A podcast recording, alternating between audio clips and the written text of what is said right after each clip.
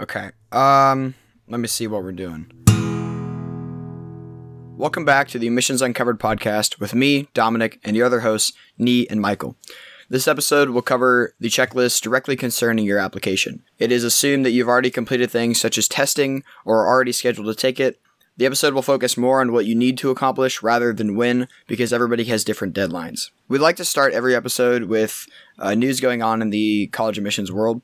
So, the big news right now is the October 2nd school day ACT was, quote, canceled due to the test being compromised and the new test date is to be determined. I said, you know, quote canceled because they're definitely going they're they're going to move the test date, but they just don't know when and it kind of pushes back some people's schedules for October 2nd.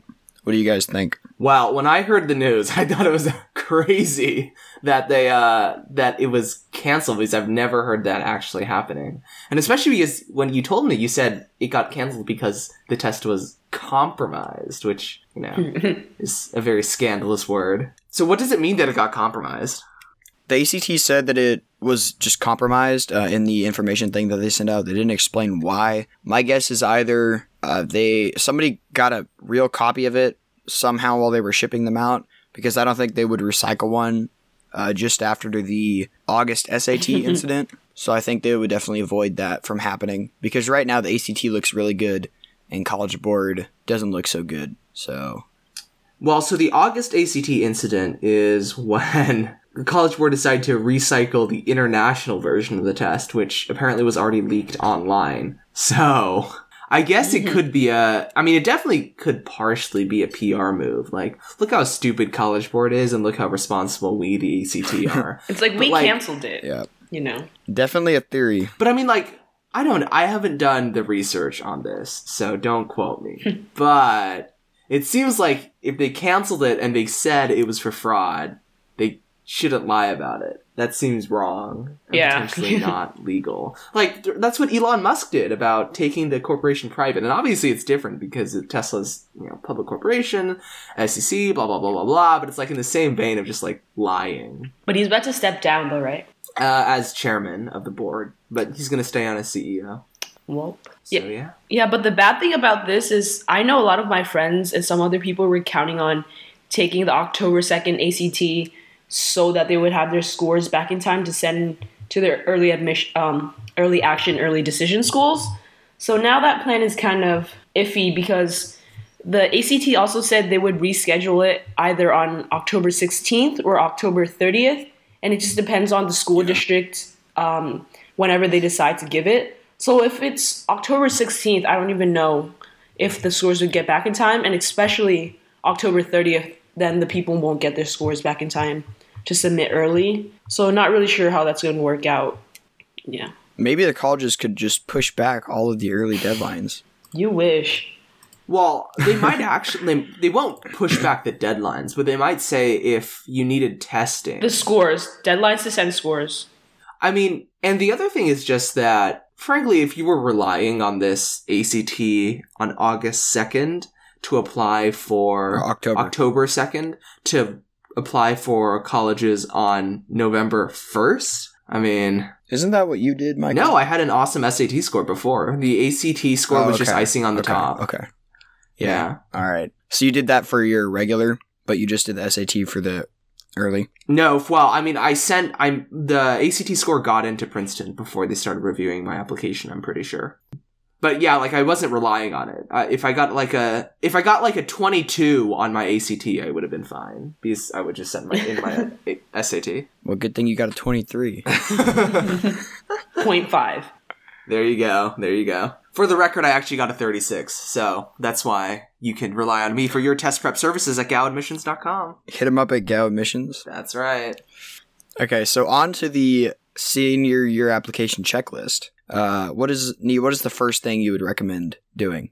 So, of course, the first thing that I've done, and I think other people should do, is build a calendar of all the deadlines um, for the schools that you're planning to apply to, and not just the schools, but also for scholarships, um, when you need to apply for special programs, your financial aid deadlines, even deadlines for merit aid consideration. Because I know me and Dominic were talking about this when we went to listen to the USC presentation. She said that you would the rep there said you have to apply by December 1st um, to be able to be considered for merit aid. And that's a full like month and a half before the reg- regular decision deadline. So it's kind of a lot of schools kind of had these really weird deadlines if you want to get into their more special programs or qualify for the um, institutional scholarships or stuff like that. So you really got to be sure that if a school's on your list, you go through the website and see deadlines, see if they have any special deadlines so that you don't miss one because you don't want to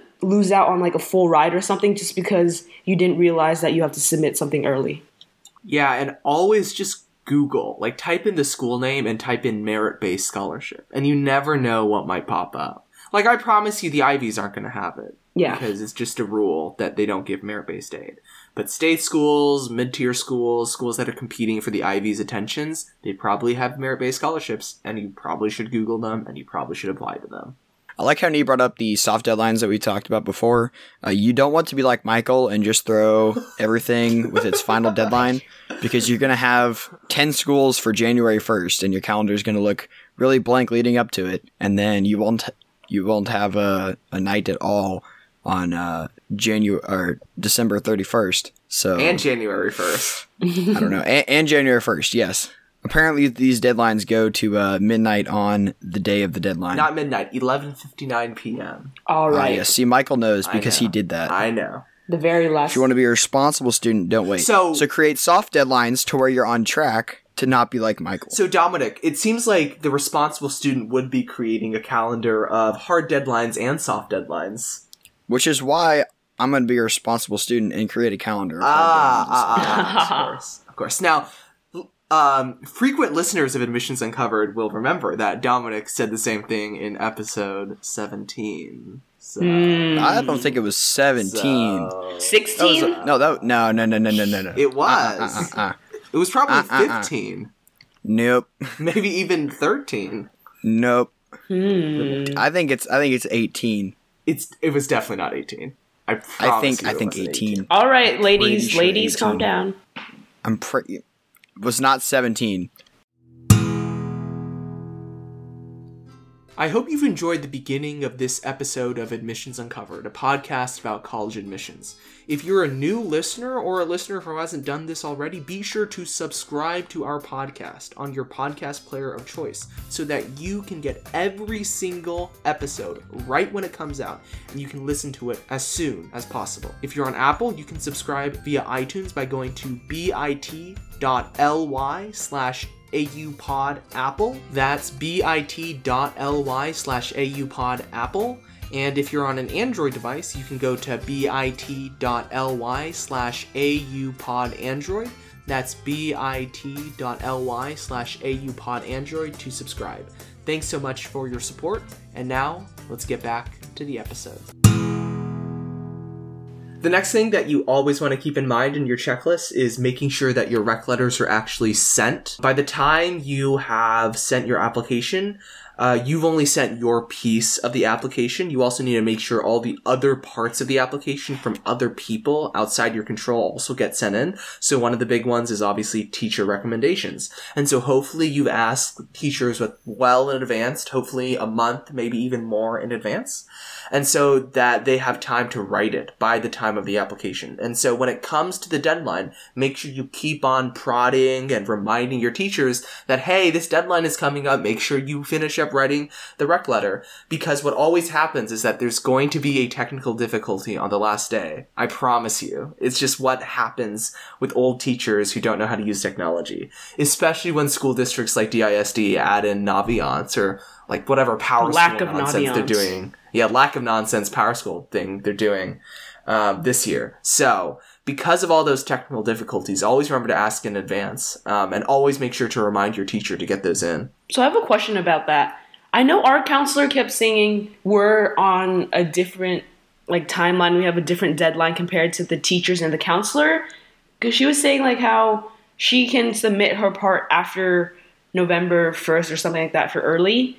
So does that apply to the teachers or like how does that work when she says that? It does. That rule kind of applies to everybody external to you. The November 1st deadline, the January 1st deadline is a hard deadline for you to get in your materials in.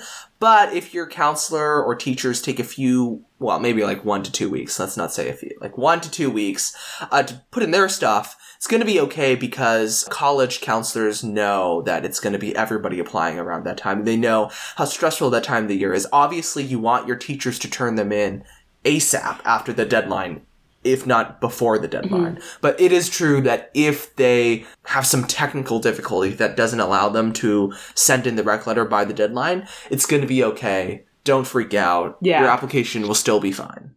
What about for outside recommenders? Um, how many do you suggest we should have? It depends on the school, just because some schools may not even allow you to have outside recommendation letters. For example, I think Columbia only allows two teacher recommendation letters and the one guidance counselor letter. Uh, but on the other hand, Cornell and Harvard have, I think, four spaces for outside rec letters. So it depends on what the school is. And for submitting those, for example, through Common App, is it similar to teachers where you have to put in like their email or something to invite them? Or do your outside recommenders like directly send it to the school? Or how does that work? Uh, if you do it through the Common App, you type in their email, and the outside recommenders will get an email to make an account through the Common App. If you, though, want to send the outside rec letter to a school that doesn't allow it, you still might be able to pull it off by having the recommender send their letter directly to the school. And if you have a teacher who isn't in your school's system, so can't log in and send their rec letter through Naviance, like what happened with my old debate coach who left the district before application season, uh, mm-hmm. then you might also have to do the send directly to institution thing. Okay. Yeah, I'd be very careful about sending too many outside rec letters because even if you're doing one outside rec letter, you're looking at four different rec letters in your application. And I mean, if you go for another one, that's that's five letters, and that's a, that's a lot to make a, a school read. And I feel that you're almost taking away from your application or repeating too much. Yeah.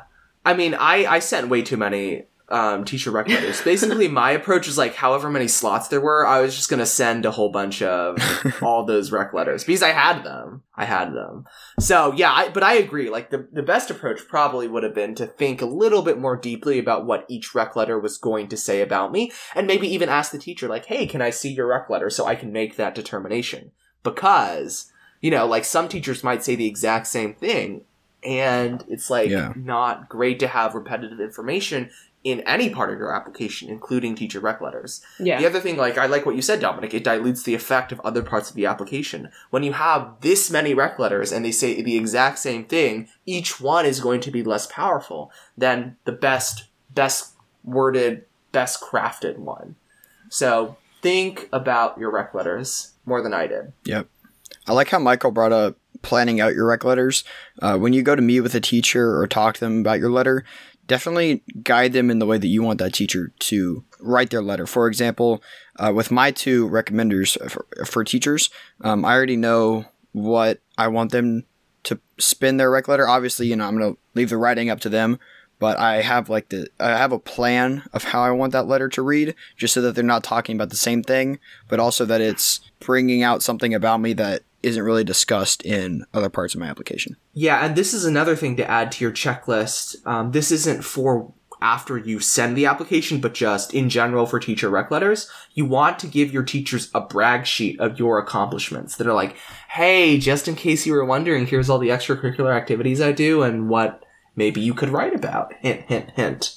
And so, wink, wink. no, like really, all my emails are written like, and, uh, thank you for um, saying that you'll write a letter of recommendation for you. Just so you remember, here's a few things I did, and here's a few things that I did in your class. Like, I literally wrote all that out in the email.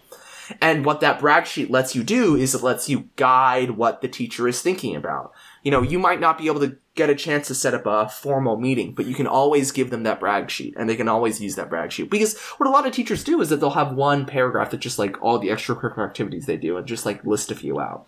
Yeah, so I was kind of wondering, what do what do you usually want teachers to like highlight regarding? Do you want them to highlight like extracurriculars or because I know you, you kind of want them to steer away from too like academics and and stuff they can get the schools can get from like your transcript and your test scores. So what do you think would be a good kind of thing to have them point out?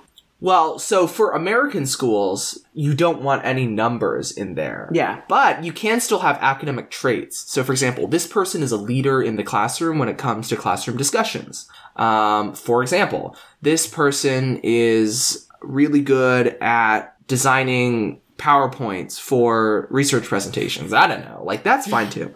Um, if the teacher also helps with your extracurricular activities, like Mr. Gonzalez was for me, they could talk about your experience with the extracurricular activity. Um, they could talk about Leadership, your teamwork. larger story arc. So, like, if you sucked at first and now you're amazing, they can talk about how you were, you know, triumphant or whatever. Um, but this is, solely for American schools, in particular American top schools. If you apply to international schools, for example, in the UK, as we talked about in episode 15, which you can find at bit.ly slash aupod15, then you want your rec letters for those UK schools to be much more academic and even much more numbers focused. One of the important kind of odd things that you need to do with your application, other than submitting the Common App and getting your rec letters, is make sure to send your test scores. Um, some people don't think about this turnaround time it takes to get those test scores sent in, but you definitely want to get those sent in early. Um, I know Michael sent all of his pretty much at the same time um, when he was applying early just for his regular schools as well. And it's a good thing to just get that taken off your checklist. Um, even if you're not paying for the test scores, uh, to be sent, you still don't want to go through the same process again. So just send them all at one time, I would say, and then you can cross that off your list for good. So, Michael, um, I know a lot of people, including us, have taken both the SAT and ACT. Um, what strategy is there behind which ones you want to send? I mean, there really isn't one. Send the best one. And if they're both good, send both. Uh, yeah. Short and sweet. Yeah, I mean, like, there are parts of this application which you need to stress about, right? So your essays are one of them. Rec letters are one of them. But test scores, Yep. You're already stressed about studying for it. like, don't stress about sending them. Just send them. Uh, but send them early because if you do them the night before, it will take a week to two weeks to get to them.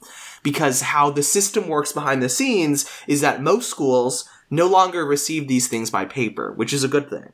But they only accept the transfers from College Board electronically once every week or once every two weeks. So even if they don't do Oh. it by mail, there's still the slowness of snail mail. So send them early, please. This is one of those things where it won't make or break your application if it comes in like a week late. But if you can avoid it, just avoid it and send it on time. Yeah. So and you would send them through College Board for the SAT and what whatever the ACT website thing is. I never know what they're called. But you would just like go on there and send them, right? And you enter in your school's code and then that's it, right? Yeah. Oh, and then one th- also thing to add on is that when you see things like rush send, um, that usually doesn't work just because now it's electronic and there's no such thing as a rush send email. Um, as there was like a priority FedEx thing. So if you see the rush send thing, even if you're in a rush, don't check the box because it's just an expensive waste of money. But would you suggest sending all of them at once? Because so I'm pretty sure on my early school, but not about the other schools. So should I send them to only early schools or like the schools I'm pretty sure about? Well, the reason why I kind of did them all at once is because I had a pretty firm idea of which schools I was going to apply to, both for early and regular. Um, and so when I had schools that I added in later on, I just sent those on later on. Uh, but the core ones, like the Ivy League schools, I knew I was going to apply to, so I had the ability to send them. But if you're unsure, then you can hold off a little bit, but not too much, obviously. Yeah. Like once you get an idea of your list, send the scores. Okay. Just get like that part of your application out of the way. Yeah, yeah. Don't stress about this part of it though. It's it's the easy part. it's like clicking a few buttons and entering your credit card information. Oh gosh. Okay. So besides sending in your test scores, another part of another part of the application is that you'll have to send your transcript. And this part is kind of weird because I think sometimes it's through um, your school counselor and some and then if you're in like DISD, we know that our transcripts won't get updated until mid October with our new um, scores like from the summer and up until now. So it's kind of weird because we kind of have to wait for the transcripts so that we can send them. So I think this part is more like you should talk to your counselor and make sure exactly when your transcripts are going to get updated. And once you have that, you should probably also send it to the school.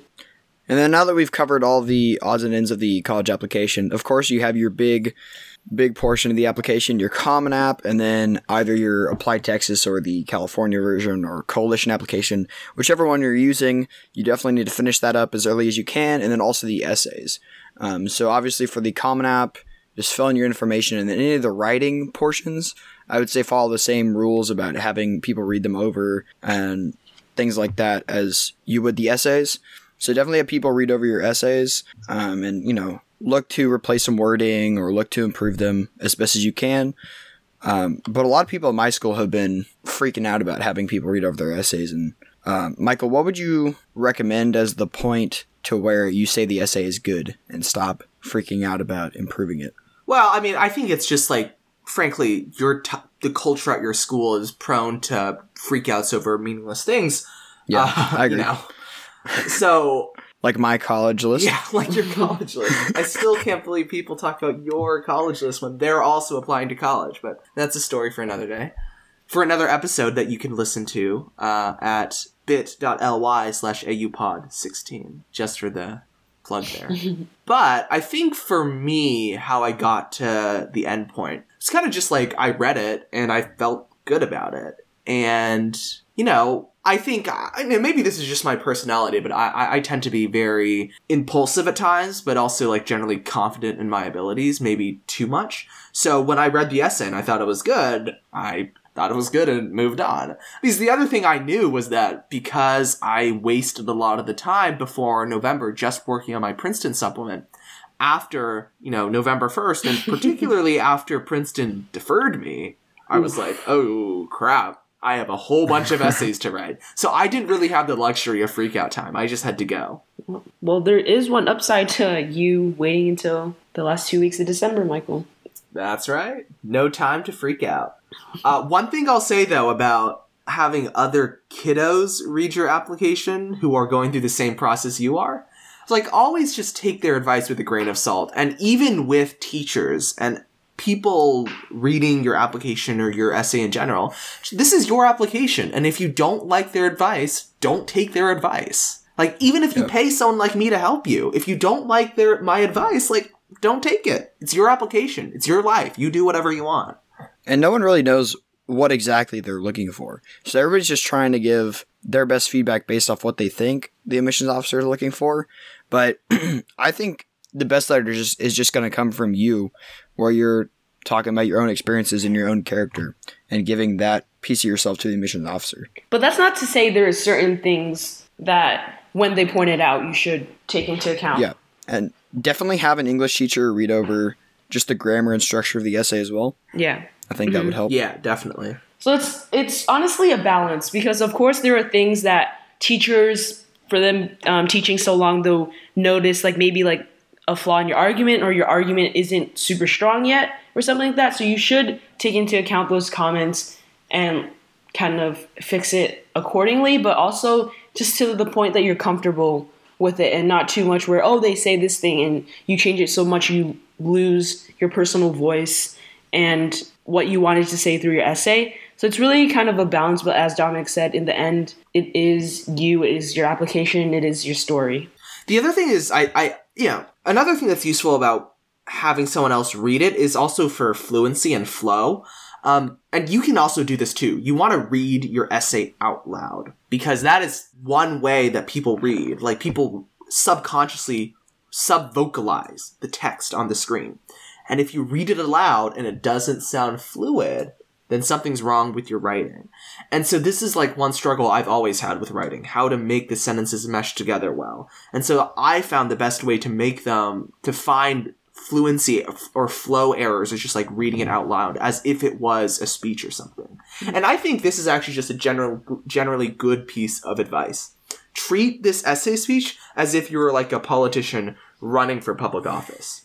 Right? You don't want long, sprawling, 17 line sentences that have a whole bunch of commas and semicolons and colons. That's bad.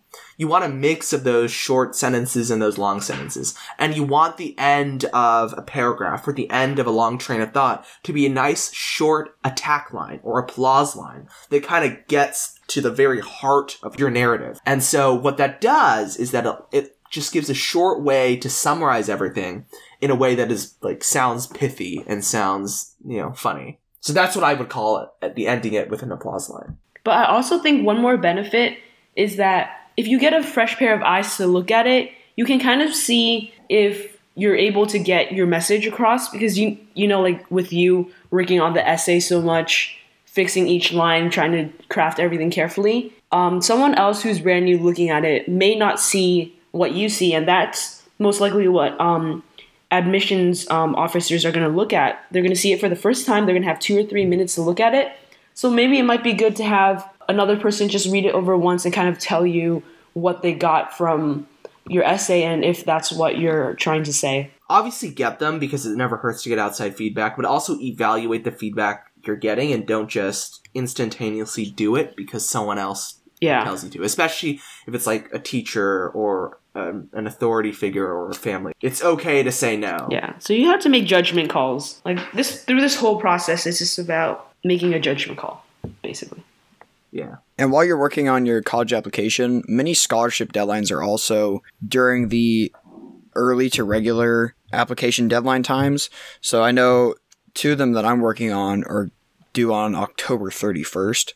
So that November 1st deadline is uh, really going to be fun for me. This next month will be very interesting. Um, but Michael, I know you applied to a couple. So how did which ones did you apply to, and how did you think that helped or hurt the your college application? Um, so one of them was the uh, Cameron Impact Scholarship, which deadline closed a few weeks ago. Um, and that helped me because it was early on and had a lot of essay prompts that were really common throughout the college application process. So having me write those out early on gave me a good starting point for when I actually dug deep into the supplements um, between early decision deadline and the regular decision deadline. Um, I also applied to a few small ones that I won't go into just because they're small and slightly sketchy and slightly irrelevant for you. Uh, another big one is the Coke scholarship, which is a good one to apply to just in general. Uh, that one was that one has a wacky application process and it changes every year, so be sure to research it yourself. That's the Coke scholarship. But I do believe that its application deadline was fairly close to the November 1st deadline and kind of in between that process. So one thing I'll say is that a lot of these types of time, a lot of these types of other scholarship applications don't need to be additional stress because you've all already written a lot of essays on a lot of different topics. So don't be afraid to do a copy and paste job and make a few changes to make it applicable. Don't be afraid to use what you've already written. It's not plagiarism because you it's wrote your it. work. Yeah. So have you guys been looking for scholarships? So Dominic, I know you said you were working on two right now. How have you found those two and what are they? Uh, so the first one that I picked up of the two was th- there's a Boy Scout scholarship. Obviously, you know the uh, the Boy Scout member of the Admissions Uncovered podcast. got to get that.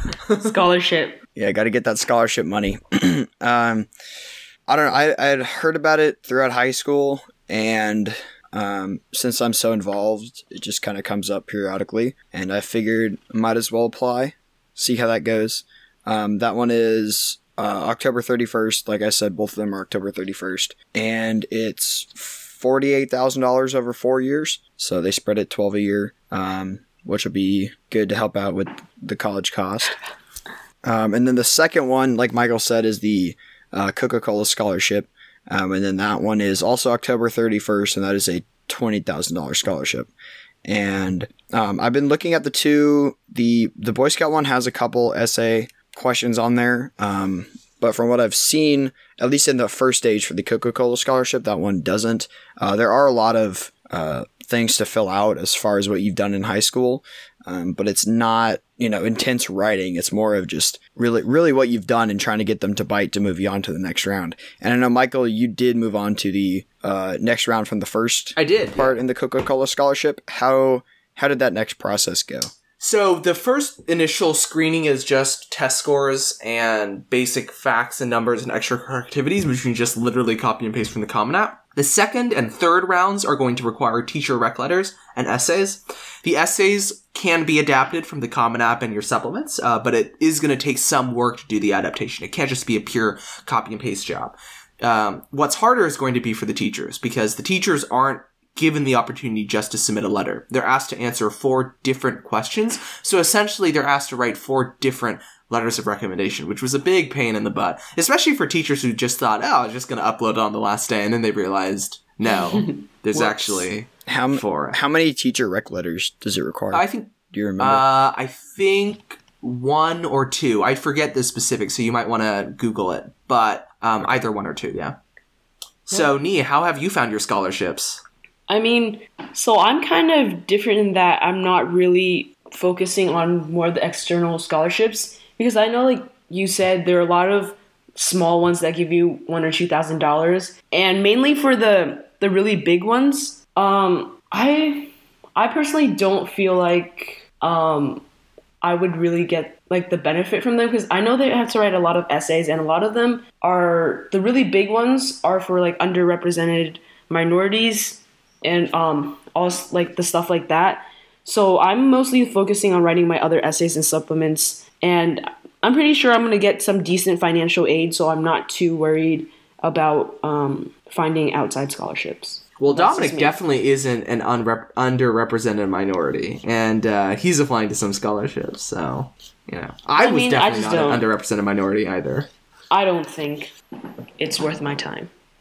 Uh, I think that's a bad call for most people. I think you should just apply Yep. to all the scholarships you can, just because you never know what ha- might happen in the backs of those financial aid officers, and it never hurts to just throw in an application. Like, this is the time when you need to do every single thing. When you need to take whatever door there is and you need to open it, or you need to find the key to open it, and if there isn't a door, you need to make the door. This is the time when you need to be doing whatever it is possible. I mean, okay, and of it all means the just ones you throwing in applications to everywhere. But all the ones you said, okay, like the Cameron Impact, I couldn't qualify for that.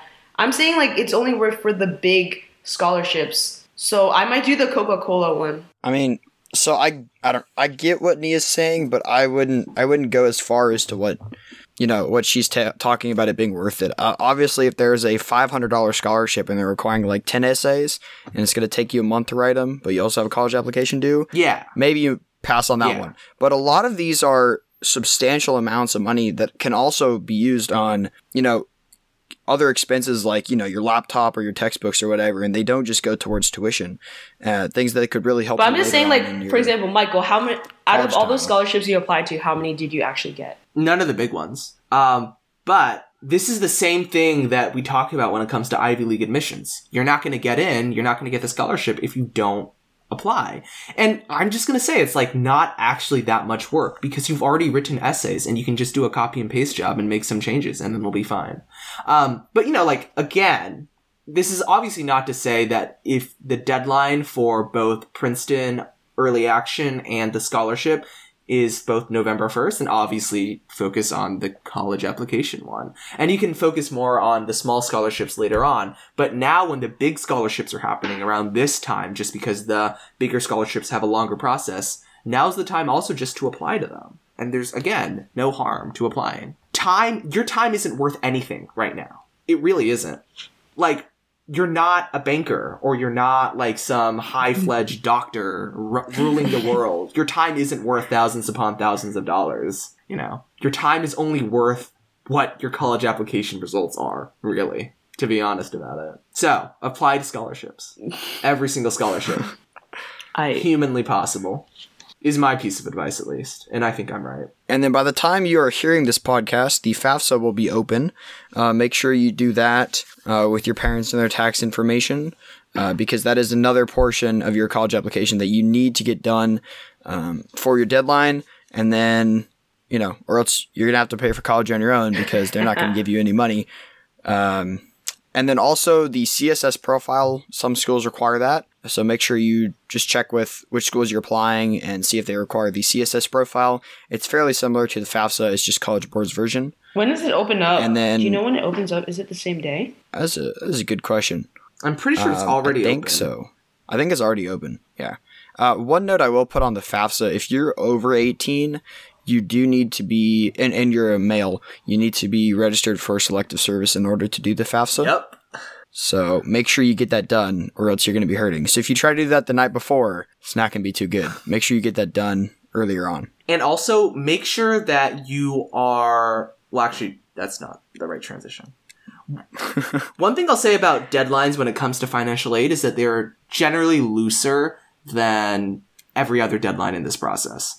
Um, so obviously you cannot send in your financial ap- application like seven months after you got your acceptance letter. Like that would be a disaster because you would already be in school at that time. But like if you're like a month, two weeks to a month, even maybe like a month and a half late, especially after the early decision deadline, then they still generally are going to be able to give you your decision fairly quickly and consistently. Just because financial aid officers usually just stick it into a formula calculator and spit out a number for you. Like that's generally how it works um, at most schools, at least. So this one is not something you should stress too much about, but just like keep it in the back of your mind. Yep, and a lot of schools will actually have a published financial aid deadline for you to send in all of that information. Uh, so just make sure you throw that on your calendar. Try to get it done before your application. So once you turn in that application, everything is over with. You don't have to be worrying about another thing to just to apply to that school. But if you have to push something off, you still have that financial aid deadline. Yeah, exactly, exactly. I mean, I know, I know someone uh, on my floor who, who um, literally sent in her financial aid documents. I think like a month afterwards, and like it still worked out. She still got the financial aid, and she's doing fine. So don't worry too much about this part of it. You got to get into the school first. Honestly, whatever you can get out of the way, you should just get out of the way, so everything doesn't pile up. Yep. Then you can move on to enjoying your senior year. Nah, that's I really mean that. overrated. Overrated. This first six weeks, gotta tell you, struggle. Anyways, Wait till after early decision deadlines. Wait till after early decision decisions. That's that'll be something. and then you're just like, hmm. I don't think I recall Michael during that time. Maybe you're probably in, in some dark room writing your essays. Well, you saw me on the train. Oh, I remember Michael post uh, post Princeton. That was What? What, what Oh. was I like? I'm actually curious.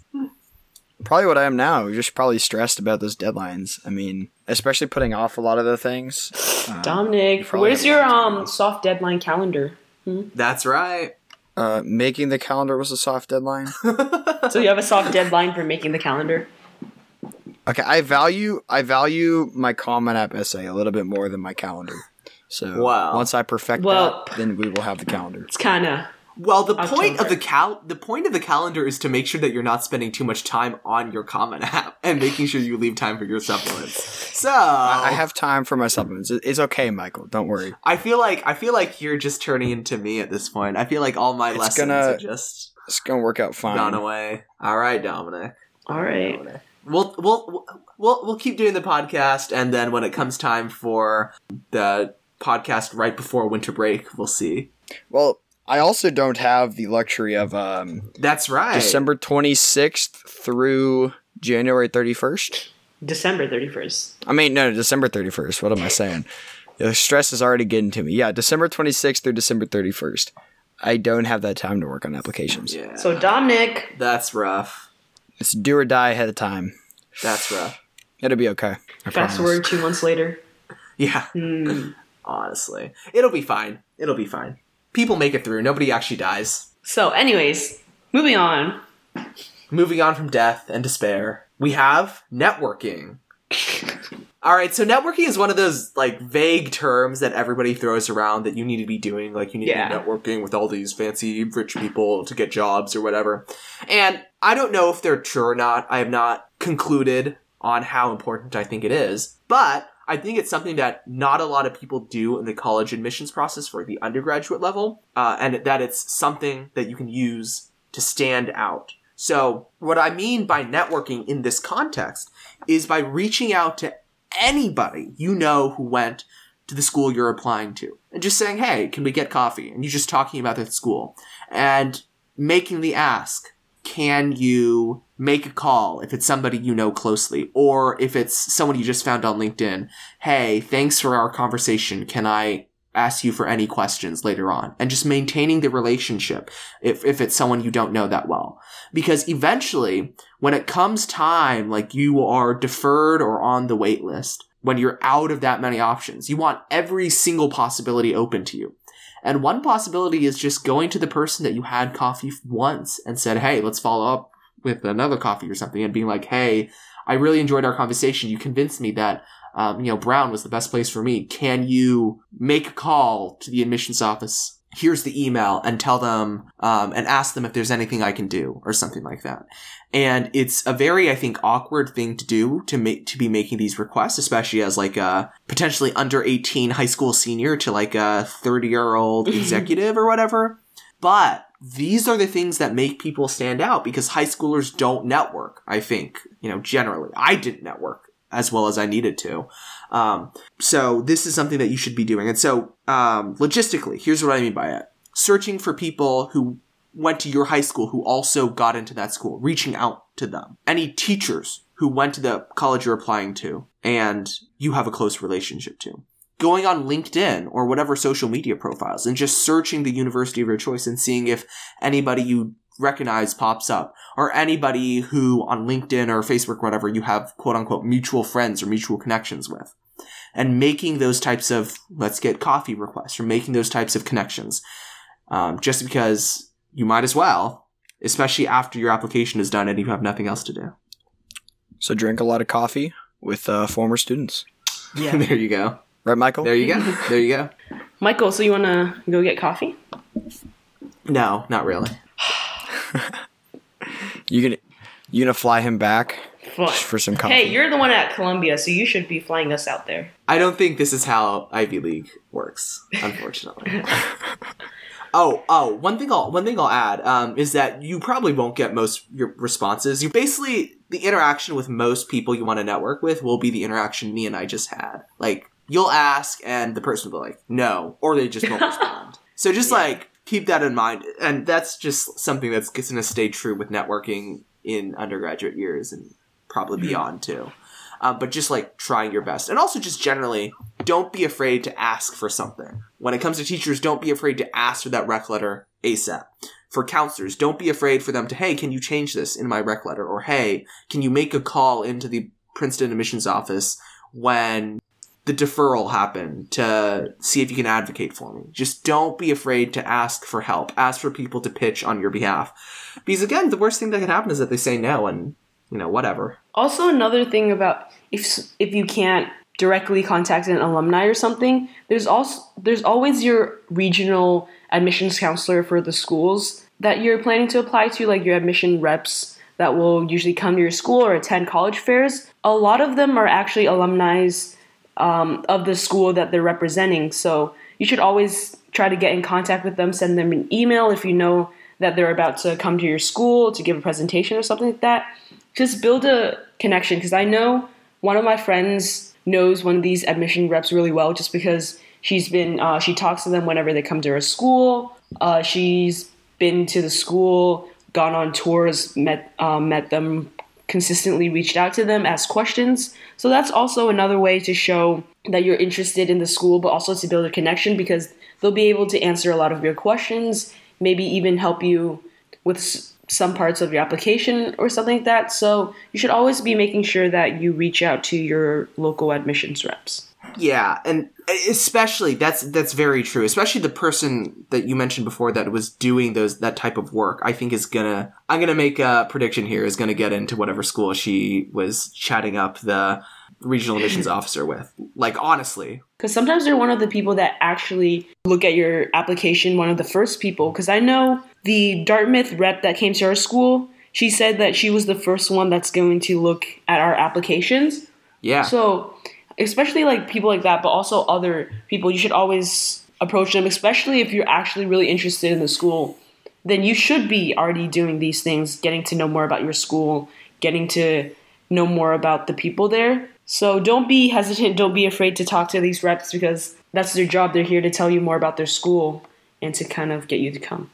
And I read one story online where someone actually applying to U Chicago who got deferred actually reached out to their dean of student life which is not connected to the admissions office at all, and was like, "Hey, let's just chat." And I want to know what a day in the life of a U Chicago student is. And the dean was like, "You know, like I don't have any control over admissions, right? But you know, the student was like, yeah, that's fine. I just want to talk to you. And they had their meeting and they had their chat and the person used the information the Dean of Student Life gave them in the letter of continuing interest or the update letter they sent after they got waitlisted. And they got in eventually. So you can, even if this doesn't lead to them making a call on your behalf, it gives you useful information to incorporate into your supplemental essays. So I actually think networking is a very underutilized thing in this particular process. So underutilized and underadvised thing. So that's why you come to admissions uncovered. kind of related to that, I know I think I mentioned in the last episode about getting an interview because now I know a lot of schools don't necessarily require an interview and they have limited spots. So you would usually interview with an alumni, not really like an admissions counselor. So in like in my case, I know Bowdoin they sent out an email with like four or five spots, and they're like, sign up if you want like a thirty minute chat, kind of casual um, conversation, but low key an interview kind of thing, where they both tell you about their school and they also get to learn more about you. So that's also another way besides just talking to the reps to show your interest into network and learn more about the schools because the interview is to let them kind of put a face to your application um, know more about you, who you are as a person, your personality, your interests, but in a more most of these times they're in a more casual setting, so it might really benefit you if you are able to get um, get an interview. And if they don't offer interviews, like it would be fine. It's not going to hurt your application too much. But definitely, if it's a school that you're really interested in and you have an opportunity to interview, you definitely should go for it. And this one actually requires some research about whether you need to actually reach out to them or whether they'll reach automatically out to you. You know, like Harvard, Yale, Princeton will reach automatically out to you, but U Chicago and I think Rice, you actually have to reach out to them. Rice, you have to apply earlier than January 1st, and Duke as well. Rice and Duke, you have to apply earlier than January 1st in order to be put on the interview list. So there's a bunch of research involved with this interviews one that you just got to keep in mind. And we'll have an episode after January, after either November 1st or January 1st that actually talks about how to do the interview well. Yeah. Thank you so much for listening to this week's uh, episode of the Admissions Uncovered podcast. Uh, as always, we'd like your help to help grow this podcast. If you go to bit.ly slash aupodapple to subs- you can subscribe for iTunes and also give us a five star rating. And every five star rating helps to grow the reach of our podcast and allows a new listener to find the podcast. As always, feel free to reach out to us through our social medias. Uh, on Twitter, it's at AUPodFM and at admissions.uncovered on Facebook and Instagram. And then you can always reach out to us through an email or in the comment section below. And then make sure to create that calendar if you haven't already. Unlike Dominic. And we'll see you next week.